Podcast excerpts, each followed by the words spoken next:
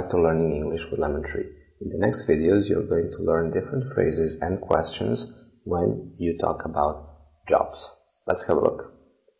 Where do you work? I work at Microsoft. Where do you work? I work at Microsoft. Where do you work? I work at Microsoft. Where do you work? I work at Microsoft.